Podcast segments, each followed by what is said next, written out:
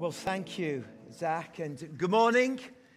Lovely to see you this morning. Welcome if it's your first time to Willow Park Church. We're glad that you're here and we're glad that you joined us. If you've got a teenager with you, Katrina is going that way, one of our youth uh, workers, and just send them that way if they're, um, uh, you know, that age.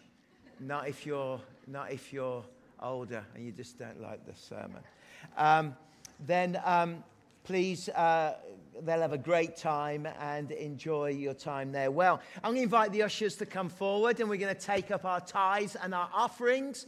And uh, thank you for that and for your ongoing support of the church and all that we're doing. Um, you've already heard all the news. I, they did tell me Phil, what you do is because you're greeting everybody on the steps as they arrive in all the time, and then you come in, you haven't seen the news, and then you get up and tell all the news again.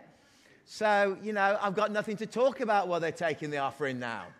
So uh, let's talk about the Oilers and the, uh, and the Flames. Oh, hallelujah. I feel very conflicted, I'll be honest with you. I, I, went to a friend's house and he's an Oilers fan and he's like there, stood on the drive. Typical Albertan, drives a uh, pickup Ram and uh, says, uh, It's a big deal, Phil. It's a big deal. It's a big deal. This is big. It hasn't since happened since 1991. I didn't know that.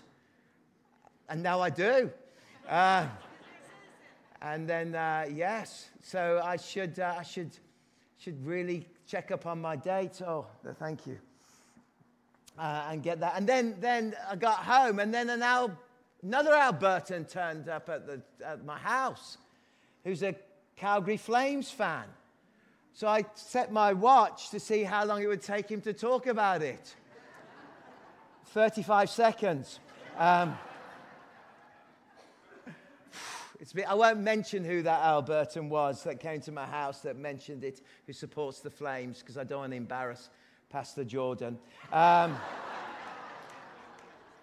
so I feel, I feel a bit, you know, like there's, there's a division here, the Battle of Alberta. I tell you, oh, I'm, now I'm a Canadian citizen. I have to engage in this. And everything's changed since I became a Canadian citizen two weeks ago beavers are running across my lawn. And, and, and beautiful things are happening. I'm, I'm just uh, feel touched. I'm, I'm weeping maple syrup and, and just feel so different. yes. So praise the Lord. There we go. We, have we done the offering? I, I, last week I was on holiday, and uh, because we've got to get all our holidays in, and because of COVID, we haven't been taking holidays because there's been nowhere to go. And suddenly, by the end of this uh, week, we have to get all our holidays in. So I had a week of uh, 10 days of holidays, so which was great. And I went to um, Steinbach uh, for a few days. That's in Manitoba uh, on holiday. That was good. Um, it was snowing. Um, uh, good. Uh, turn with me to 2 Samuel chapter 5.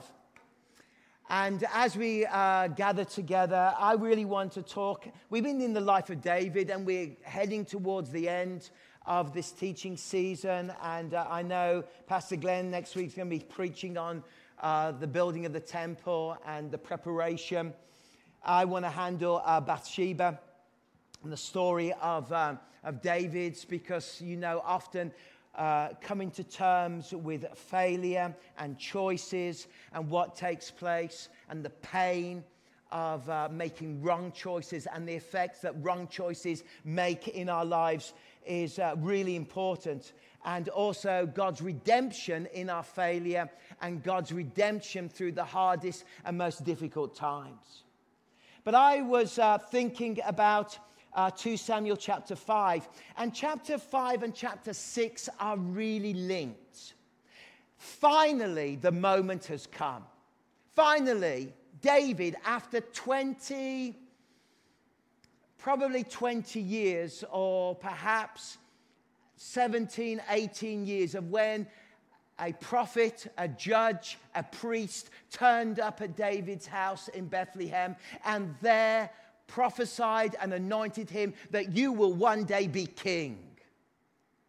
But he's had to wait these decades to get to this point of chapter 5 where the promise of what God had said and what the Lord had spoke and him being pursued, him going through pain, him hiding in caves, the battles that he had. Suddenly we find ourselves at chapter 5 and God is promising to fulfill all of those promises that the Lord God gave him to bring it together at this moment.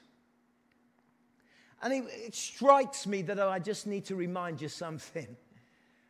Many of you have been holding on for promises in your life. Many of you are believing that God will do something. For some of you, it has been decades. You are praying, you are believing, you are asking God to work. And I just want to say that the very canon of Scripture declares this it declares that God is faithful.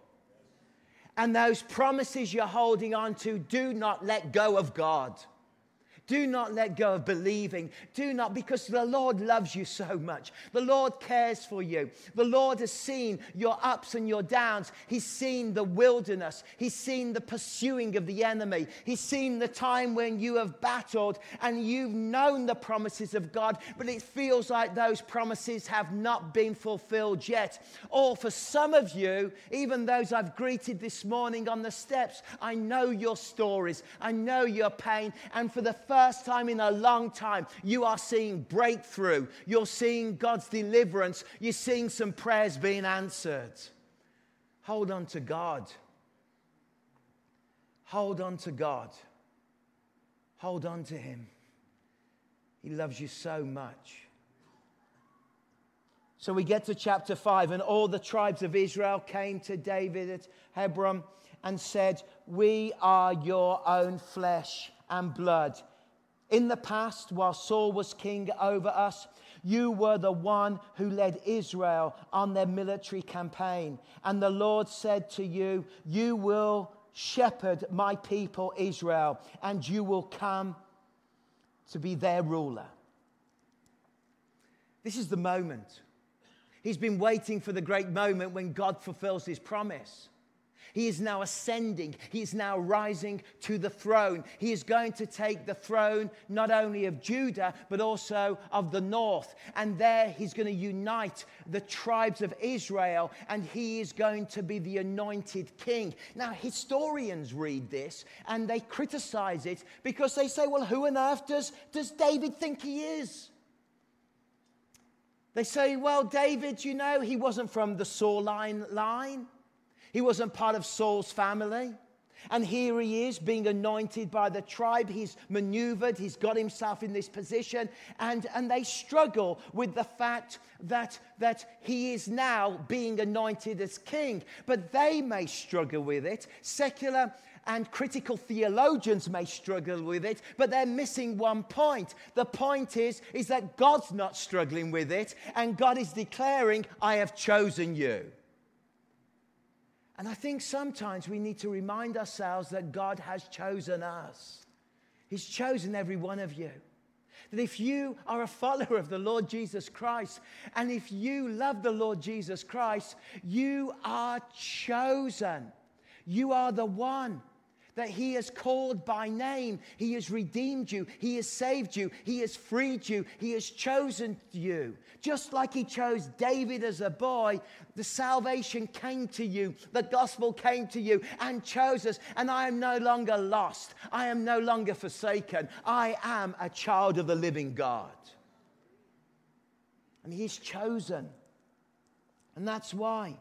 And in verse here in verse 2 at the end, it says, You will shepherd my people Israel, and you will become their ruler. It's the first time David is called a shepherd king. And in fact, he's the only Israelite king in the history of Israel that's called the shepherd king. He's called to be a shepherd and he's called to rule. And it reminds us because of the line of David, and the line of David and the seed of David will lead to the Lord Jesus Christ, which will bring the true king and the true Jerusalem that will redeem the world and the kingdom of God we are reminded that his role is to shepherd, his role is to care, his role is to protect. Shepherding wasn't like, as we see in Europe, in those beautiful Worcestershire hills. Easy for me to say, but not for you. Um, Worcestershire hills with lovely, lovely sheep. I remember Michelle wrote a blog about us walking the Worcestershire Way, and we walked 37 miles together in two days, and we walked through. Sh- fields and lambs and, and it was lovely. It was, we did it in March. It was gorgeous. We did the Worcestershire way, and it was all very ordered and, and sheep. But of course, at this time, there were no lovely fields. Sheep were everywhere. And the job of the shepherd was to do one primary thing the job of the shepherd was to protect the sheep. And he's been called here to be the protector. He's been called now to protect. But I want to remind you that the Lord Jesus Christ is your good shepherd.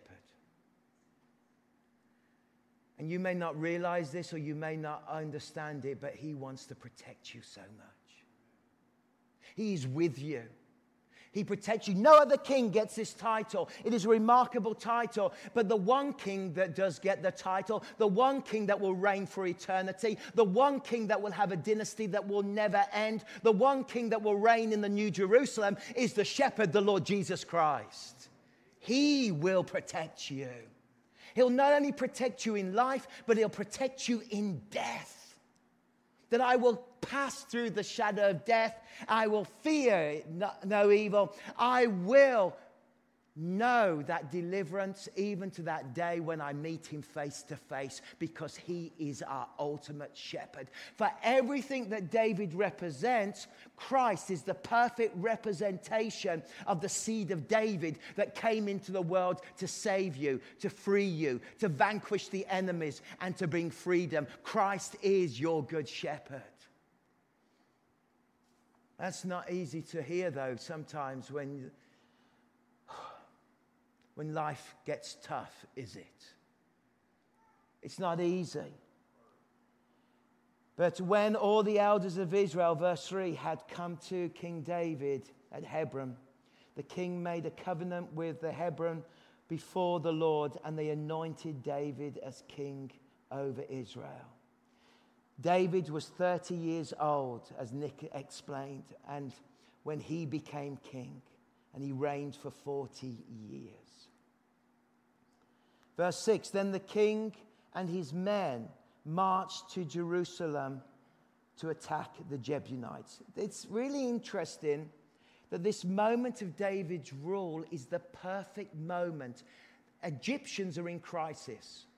They lost their, their empire for this period of time, and what's called the, the Sea Peoples, who we don't really know who the Sea People were, but they were kind of uh, marauding band of, of this period Hell's Angels that seemed to go around and burn cities, attack, and they were attacking Egypt again and again. These, these people who they, they don't truly know who they were. And it sent Egypt into a crisis. And the north was in the crisis. And while the north was in the crisis in Syria, and Egypt was experiencing these raids that were taken again and again from somewhere in the Mediterranean, and the world was being shaken, it opened the way for a divine moment where God anointed David to, to, to rule this nation.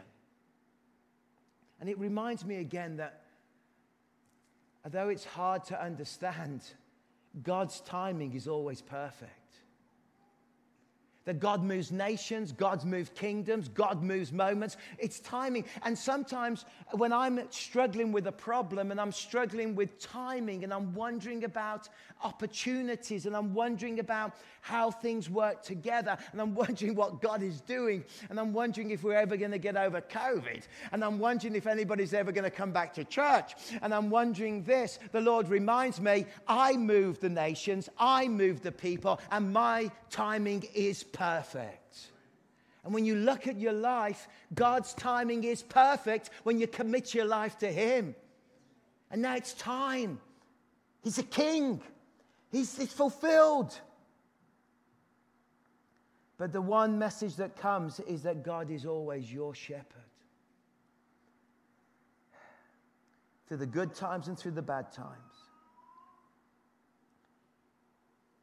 Then the king and his men marched to Jerusalem to attack the Jebusites who lived there. And the Jebusites said to David, You will not get in here. Even the blind and the lame can ward you off. They thought, David cannot get in here. Look at these words. They, they, you will not get in here. Even the blind and the lame can ward you off. They're, they're bad mouthing David. They're trashing him. They're, they're going, You've been anointed as king. We've been here since, since, you know, the beginning. We were here since the days when, when your, your armies came into the land and you never conquered us then. You never did it. Joshua didn't do it. You're not going to do it. There's no way you're going to do it. Look at you. Even the blind and the lame. Don't you hate it when people insult you? I do. They're, they're standing on the turrets and they're shouting, You blind and you're lame. Now, for those of you that are into British comedy like Monty Python, I'm instantly thinking of the Holy Grail. Some of you know this. When Arthur and his men ride their imaginary horses, clipping, clopping along, and they arrive at a castle that's full of French people. If you're French, I apologize. And they go, Let us in. I am King Arthur. I have come to find the Holy Grail. And they say, Oh, no, we do not want you. Your mother was a hamster, and your father smells like elderberry. It goes on. I can see that none of you know what I'm talking about. but in, in, in, the, in that great scene, you can Google it. And finally, they, they insult them. They say all kinds of things. They throw insults. And finally, they catapult a cow over the top of the turret to, to land on, on this, this party that arrived. It's kind of like this scene. The Jebusites are absolutely convinced that this is, they'll not be conquered. They're so convinced that the words that they speak are insulting. We don't even really understand the reality. There was a saying that came from this that used to be used in Israel that the blind and the lame can't even go to the, to the palace. Nobody really knows what that means, but apparently it was quite witty back then. I've tried to look it up and I've read it all, and I've gone, but, but somehow, but the thing that strikes me is that the opinions and the taunts and the mockery and the criticism that comes against the anointed, chosen David has no power. Because read what the next word is. The next word is this nevertheless. I love that word, nevertheless. Don't you want that in your life? Nevertheless. People say to you, you'll never do this. People say to this, you, you have not, you won't achieve it. People say to you, you'll never get through this. People say to you, you'll never run that business. People say to you, well, that's never going to happen. And people even say about the church and about Christianity, it's irre- irrelevant, it's useless, it has no purpose, it's part of the past. Nevertheless, God did it.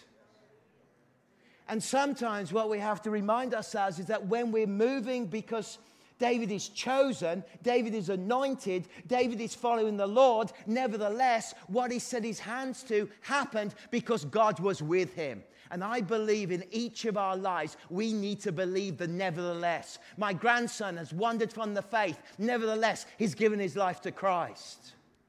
Nevertheless, I need a breakthrough financially. Nevertheless, God did it. I don't know how I'm going to get through this sickness and this time of darkness. Nevertheless, God brought me through. Nevertheless. I Love that word. People have said lots of negative things to me in my life. You say, well, that, may, that doesn't surprise me, Phil. But um, they have. I, Michelle's still here, but I'll, I'll, tell. She's not on the front row, though. Um, but I'll tell her, I, I, I once, I was dating this girl. Oh, it's all gone very quiet. I was dating this girl, and I thought I was just a young, I was starting to get invitations to go preaching. So, so I thought, oh, this would be really good. I'll take her on the first date. Uh, I'll take her to where I'm going to preach. So I said to her, Would you like to come with me? I'm preaching in North Staffordshire, and we can, you know, drive there and I can preach, and we can drive back. What an exciting date, I tell you. I know how to treat a woman. And I was about 17, just passed my driving test. I had a little mini. It was a, um, a really, not like these minis you see around here that are kind of big. It's little mini, and the door was rusty, and it would drop off and put it back on. And it had air conditioning coming through the floor. And I drove this, and she got in there, and I drove all the way to a place called Chase Terrace. You don't know where that is. It sounds mystical. I know it's not, it's horrible. And I drove there, went to the little Chase Terrace Fellowship Hall and preached to the young people. Got back in, felt pretty good. And as she's driving, uh, driving along, she said, Well, that was interesting. I said, Yeah. She said, You're not very good, are you? I said, She said, What do you want to do when you like I said, I, I want to be a I want to be a preacher. She said, well, I would not do that. oh, no, no. I would not do that was terrible. You were terrible. Honestly. Honestly, what did your dad do for a living? I said, he's a, you know, makes furniture, carpet fitter, he's run. Oh, that would be far better for you. You need to be a carpet fitter.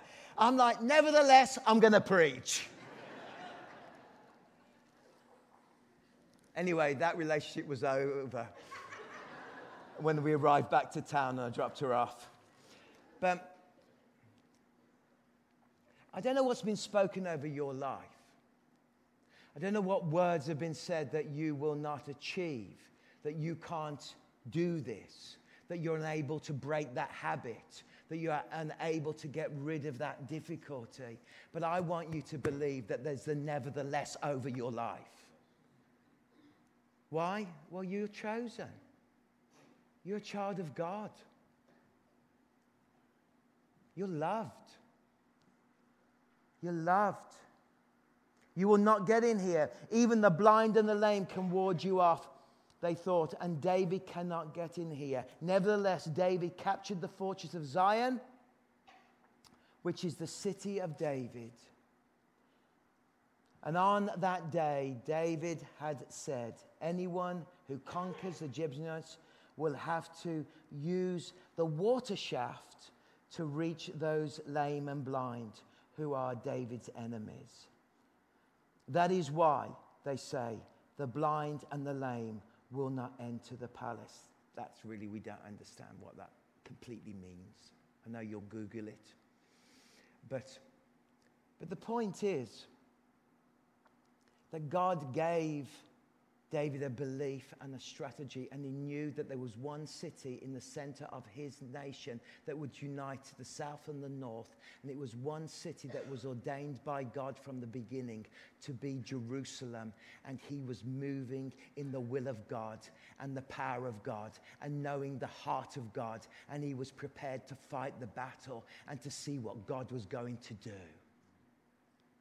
Jerusalem the pivot of, of theology of the new Jerusalem that would come, the place where David would put his throne. It's mentioned, what, 800 times in the Bible, Jerusalem.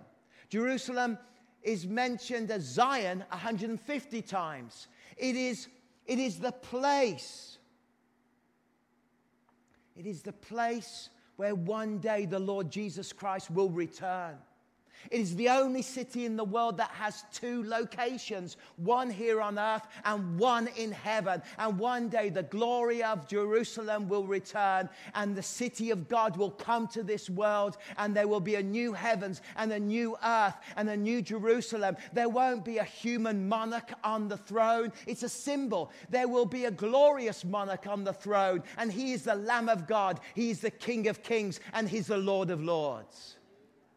So nothing can stop the will of God.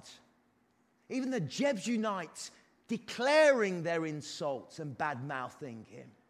Nothing can stop that. So, what I have to do is get my life in line with the will of God. I've got to wake up to the fact that I am chosen, that the Lord is my shepherd, and that my life how did he do this? It says, doesn't it? It says he did it through the power of Yahweh. Literally by the power of Yahweh. Look at verse 12.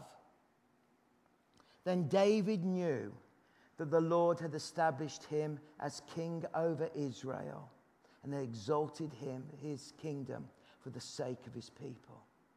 That word knew. A little word.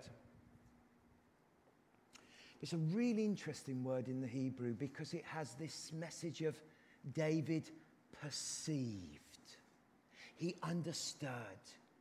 He saw what God was doing and he saw what was taking place. And that is challenging for each one of us. Because when we're following the promises of God and knowing that God is faithful, although it doesn't feel like it sometimes, to be in a position where we perceive and see what God is actually doing in our lives. I guarantee you, God is doing something in your life. I guarantee you this fact that God wants to do something in your life. And the only thing that is stopping God working and moving in your life is you. But he perceived, he knew, he understood that God was with him, that this was divine, that this was a fulfillment, that this was something that was unshakable, that this was something that was unstoppable, because it wasn't just about his brilliance, it wasn't just about his ability, it wasn't about his character, as in his, you know, I'm so awesome. It was completely about that he was centering himself in the will and the purposes of God.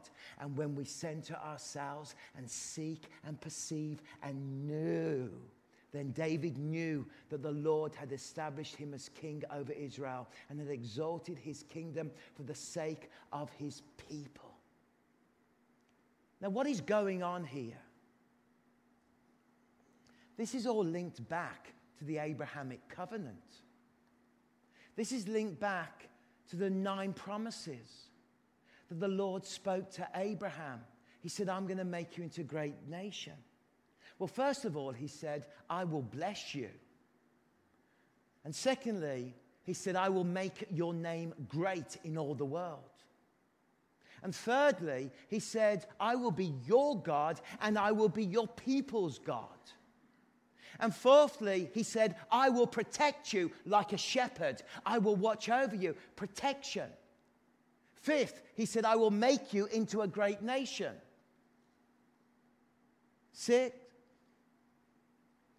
out of you will come kings, rulers, a seed of a king that will last for eternity. Well, we know who that is, don't we? That is Jesus Christ. Seven, I will give you land. Eight, all the nations will be blessed because of you. Nine, and from your seed will come. See, David is being propelled not just by his own power and own ability, he's been propelled by a divine mission that God is going to set all things right. And this moment, this pivotal moment, is when he's saying, God is faithful to his plan. See, the plan goes all the way back to Eden, doesn't it? When in chapter uh, 3 and verse 15, and it declares that, that from the woman's seed will crush the head of the serpent. You see, what God's plan has always been is to crush darkness, to crush death, to crush evil, and he will crush those things through one man. And that man comes from the seed of David, and that man is our Savior. That man is the glorious Lord Jesus Christ. That man is my Redeemer. He is my friend. He is my King. He is my Lord, and he has crushed darkness. He's crushed it. And this is all part of the plan from here all the way through to the New Testament, to the New Jerusalem to the moment. To the moment. And David goes on to defeat the Philistines, who they've not been able to defeat. He defeats them twice. But how does he defeat them? By obeying and listening to the voice of the Lord. He says, How shall I do this? First of all, he says, Go this way. Secondly, when you battle, when you hear the sound, in the poplar trees and the wind blowing, that's the moment to move. God was specific, God guided him, he was victorious, and it says that he carried away the gods of the Philistines. But the important thing here is that David always listened and obeyed the instructions of the Lord in his life, whereas Saul never did, did he? So let's back up and finish. Let me remind you, first of all, that you and I are loved and chosen by the Lord Jesus Christ. That salvation is a gift and you are chosen. Like David. Let me remind you, secondly, that the word spoken over your life that says you will never get in here, you will never achieve this, you'll never be able to do this, you are this, whatever's put you into a box, I want to declare that the nevertheless stands over you because the will of God will be done. I want to remind you that for you and I to live is to perceive what God is doing in our lives like David perceived it. Perceive how God's building your family. Perceive how God is speaking. Perceive how God is leading you. And finally, verse 19 So David inquired of the Lord, Shall I go back and attack the Philistines? Will you deliver them into my hands? And the Lord answered. Look at that.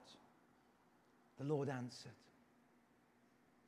That we have to be obedient people that listen to the word of God. Let me tell you something I utterly believe is that God always wants to speak to you. And when you open the scriptures and you spend time in His Word and you spend time praying and you spend time seeking, God will speak to you. He is there. He cares about you.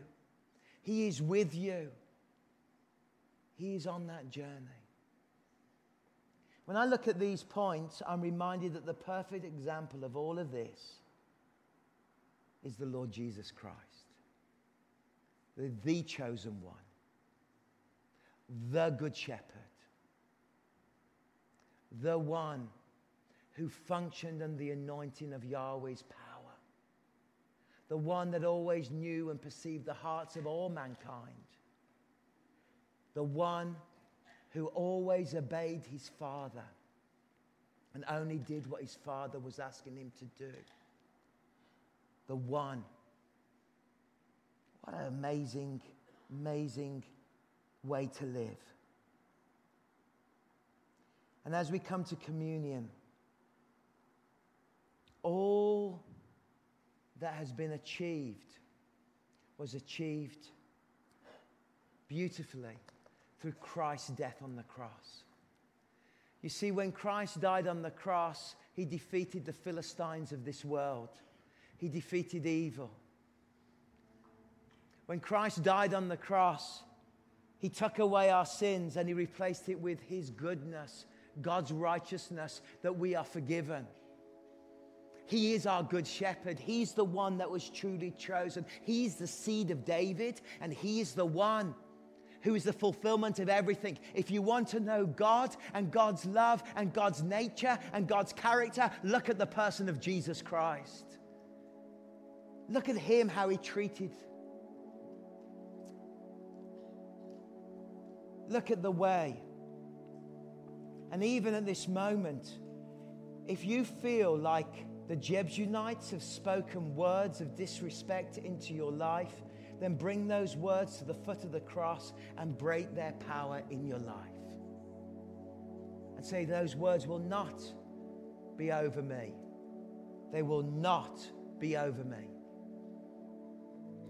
Because nevertheless, God is with us. God is with us. Heavenly Father, we thank you for the emblems that we hold together as church.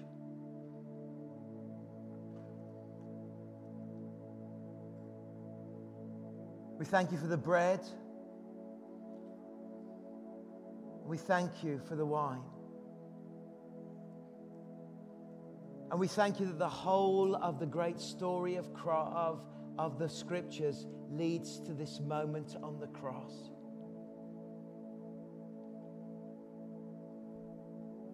And I pray that each one of us will know what it is to know that we are loved and chosen by God. That you are our good shepherd. That the impossible can be possible when you lead us and guide us that we want to live our lives through the power of the Spirit and perceive what God is doing always. And we want to listen and obey your commands. We want to listen, Lord. We want to hear.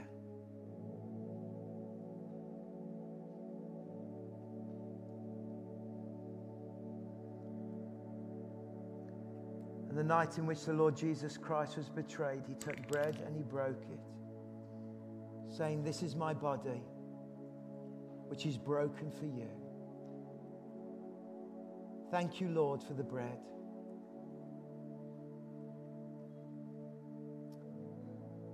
Eat this in remembrance of me, my sacrifice, my body broken, my life given the body of Christ broken for you.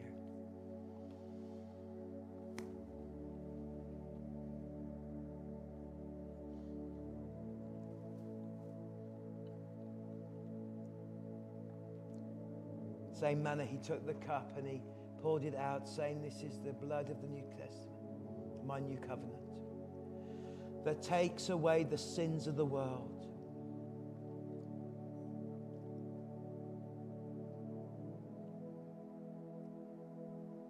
Thank you, Lord, that I'm clean, that I'm forgiven, and that I'm redeemed. The blood of Christ that takes away.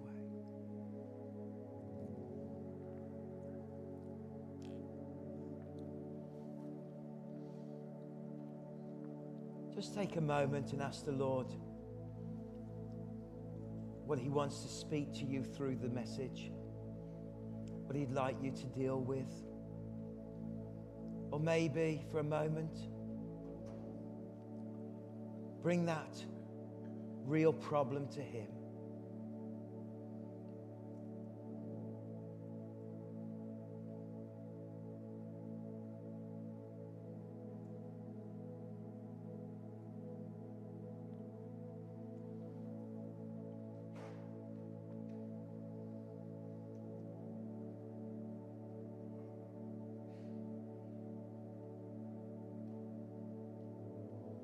Speak, Lord.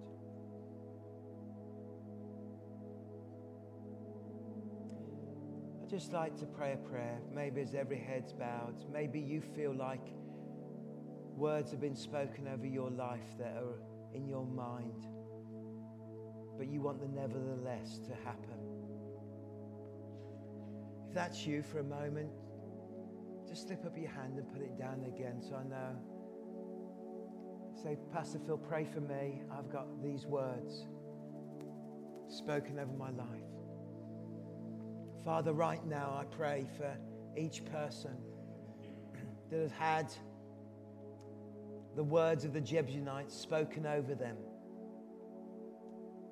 that has told them that they are this, that they are that, that they will not, they cannot, it will not happen, it is impossible, you are not capable, you are not good enough, you are not loved enough. And I declare that in the power of Christ and the love of God, those words broken in Jesus' name. Broken in Jesus' name.